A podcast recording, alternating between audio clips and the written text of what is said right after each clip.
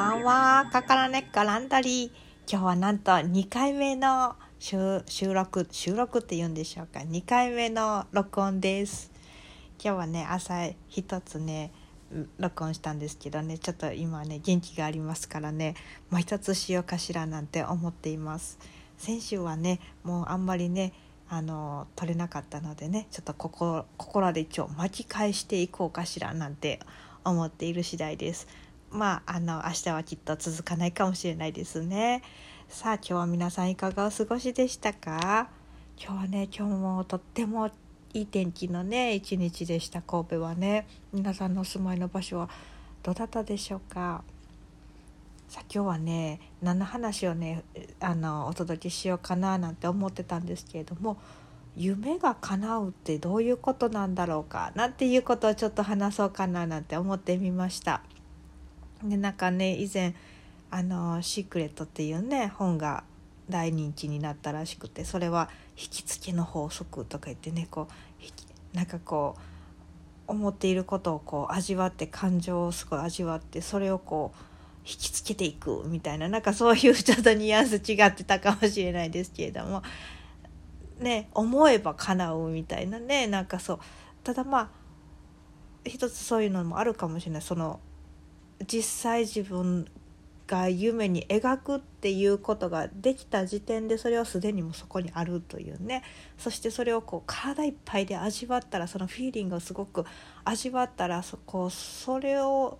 に近づいていくようにも無意識も働いてね。いろんなことがそれに向かって動いていくと知らないうちにそれに近づくようなことを選び続けて結局なんかそういうことが発生しやすいと、まあ、それと同時にこうマグネティックなこうそれをこう引き寄せるようなねあの磁力も働いてこう現実化しやすいなんてねそういうのがあるってねもしかしたらねそういうこともあるのかもしれないですよね。まあ、よく言われるのがこうまずはこう思い描くこととこう詳細に思い描けば、まあ、半分以上はねそれがあの現実化しているなんてねでももし描くことができなかったらそれは現実化しにくいかもしれない、まもしかしたら現実化してたとしてもそれに気づいていないとかねあるかもしれないですね。なんかこう人って不思議なもので幸せがどういう状態なのかっていうのがねなんかこう分かりにくいですよね。こう頭で考える幸せと心で感じる幸せとなんかこうちょっとこう比例しないところがあったりとかねするかもしれないしそれはもしかしたらなんかこうベースに価値観っていうものが大きく関係しているかもしれないしね。本当にもうこの幸せの何て言うか幸せ感度っていうのが人によってまあなんか全然違うんでしょうね。不思議ですね。あの私はねすごく大事にしている友人が何人か大事な友達がねあの数は少ないんだけど何人かいてくださっててねいてくれててね。まあみんなその大事な友達たちはの共通が今の自分の人生を気に入っているというなんかそういう部分があってね。である友達とかはあの嬉しかったこと面白かったことまあ大体失敗でも何でも面白かったことを良かったことっていうのを何度も繰り返してしゃべるっていうのがあるんですよね。まあ、そこまでこ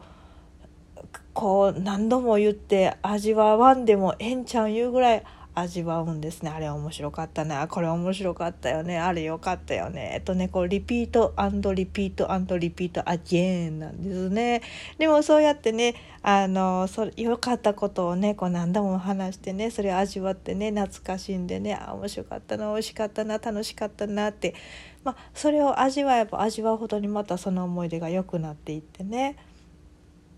なんか人は死ぬ時何を持っていけるのかって。まあ本当に持っていけるものっていうのは心で感じたことなのかもしれないしもちろんお金でもね人の縁でも何もなくてただただあの自分が何を感じてきたのかっていうのをこう持ってあの世にあの世がどこにあるのかちょっと分かんないですけれども、ね、次の場所へとこう魂は向かっていくのかなと思うんですけれどもこの幸せを感じたいなって思う時何が幸せな状態かっていうのが自分の心とぴったりなものをかどうかってを認識できるかって結構大事なんじゃないのかなって思うんですよね。本当にここ不思議な不思議な部分だなと思うんですね。で人ってややこしくて頭で考えることとこう心で思ってることと体でこう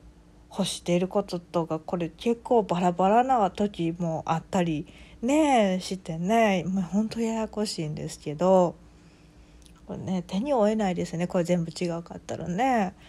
それをねこうあのちゃんと整理してね自分の心も自分の体も自分の頭もねあの幸せと感じるという状態に自分の身をねこう置いていきたいななんて思うわけなんですよ。皆さんはいかがですか？何を幸せだなっていうふうに思いますか？あの日本の人は結構でもかんその幸せ感動がなんなんかこうあのつつましやかなあのなんていうのかな当たり前が一番幸せなんだよとかねほどほどが一番いいんだよとか可もなく不可もなくっていうのが一番いいとかねあのねそういう考えがねなんかこう昔から言われてきててね本当にそうそうだっていうことがこう認識の中にあったりするねそういう国なんじゃないのかななんて思うんですけれども。そしてね自分と一緒にいる人が幸せであれば本当に幸せ自分が一緒にいる人が不幸せだったらどないも自分は幸せになりにくいとねそういう質が日本の人にもあるんじゃないのかなと思うんですね。あのこの部分はね私ブータンにあの旅しに行ってすごく確認してきたんですけれどもブータンの人たちもね心のねあの幸せ感度がすごく高いって世界の中で一番高いって言われてるんですけれども本当にお会いした全員の人がねあなたが幸せだったら私は幸せです」言うて言うてはりました。それはどこで習うの?」って「いやこれはもうみんな最初からそういうふうに思ってるよ」と学校で教えられることでもなく家庭で教えられることでもなくまあでもどうか家庭でも小学校でも、ね、教えられてるんだと思うんですけれどもブッダの人はね全員そうやって言ってはりましたね。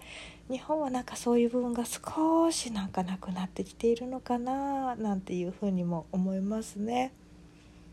そうあのまあちょっと話はずれたんですけれども皆さんはこう生きるということを幸せにしていきたいってでももう生きるだけで精一杯だって生きてることは大変だっていうね状態もたくさんあると思うんだけどその中でも、ね、どういうふうなことを感じれてたら幸せって感じるかっていうのがね何かあればそれを感じることを選ぶようにしていくともしかしたら辛さからね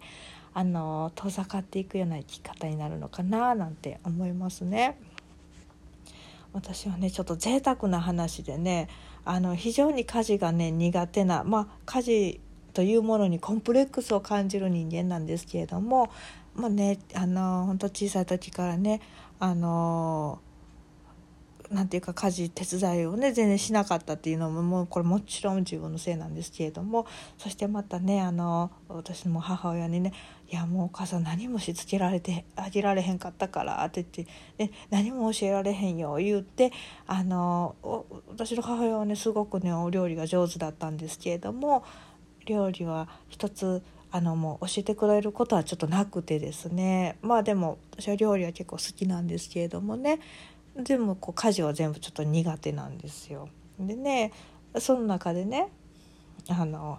夢ふわんふわんふわんという夢ですよ。わあお手伝いさんがいてくれたらいいなとあのっていうのもねこれインドによくいてるとインドの家にはお手伝いさんが来はるんですよ。朝1時間とか2時間とかねあの修行とパリパリしてるキャリアウーマンの友達のところにいて朝1時間だけ必ずお手伝いさんが来てくれて朝ごはんの下ごしらえとお洗濯とパパッとしてくれてパパッと帰っていくってまあそういうシステムなんですね。全然そんな高くなかったんですね。私でも払えるぐらいだったんですね。まあインドですからね。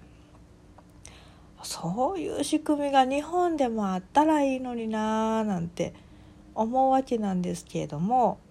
やっぱちょっとねそれはね私のこの日本においてお手伝いさんをお願いするっていうのはこう結構ハードルが高いですねしかも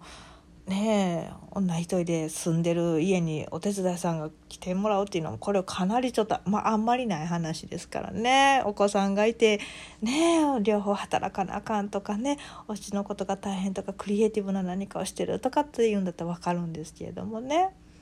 というわけでまあまあ私の人生でお手伝いさんが来てくれるような感じで済むということはまあちょっと考えにくいなあなんて。でもいいなあそうなったらまあちょっとだいぶ楽やなあなんて思っていたらですよ。あの友達から電話かかってきましてねインドのね。でご飯にねあの移り住んだ友達なんですけどインド人のキャリアを馬の人でね。そしたらねもう何回ずか遊びにおいでよと。おと思いましたよ夢が叶ったこの瞬間にと彼女の家には必ずお手伝いさんがいると彼女あのライターをしていますからロイターのねライターさんでめっちゃ忙しいですから絶対にお手伝いさんがいるんですね。というわけで私は彼女の家にもし何ヶ月も居候したらですよ漏れなくお手伝いさんも一緒にいてくださるというわけでですねまあもう私のイメージの中ではね夢が叶ったんです。もう私は幸せいっぱいですよ多分まあ何ヶ月も居候することはまあないんですけれども何ヶ月かね遊びに行ったとしたらあお手伝いさんがいてくれるところに一緒に入れるともうそれをねイメージするだけでも幸せいっぱいですね。というわけで今日の私はとても幸せです。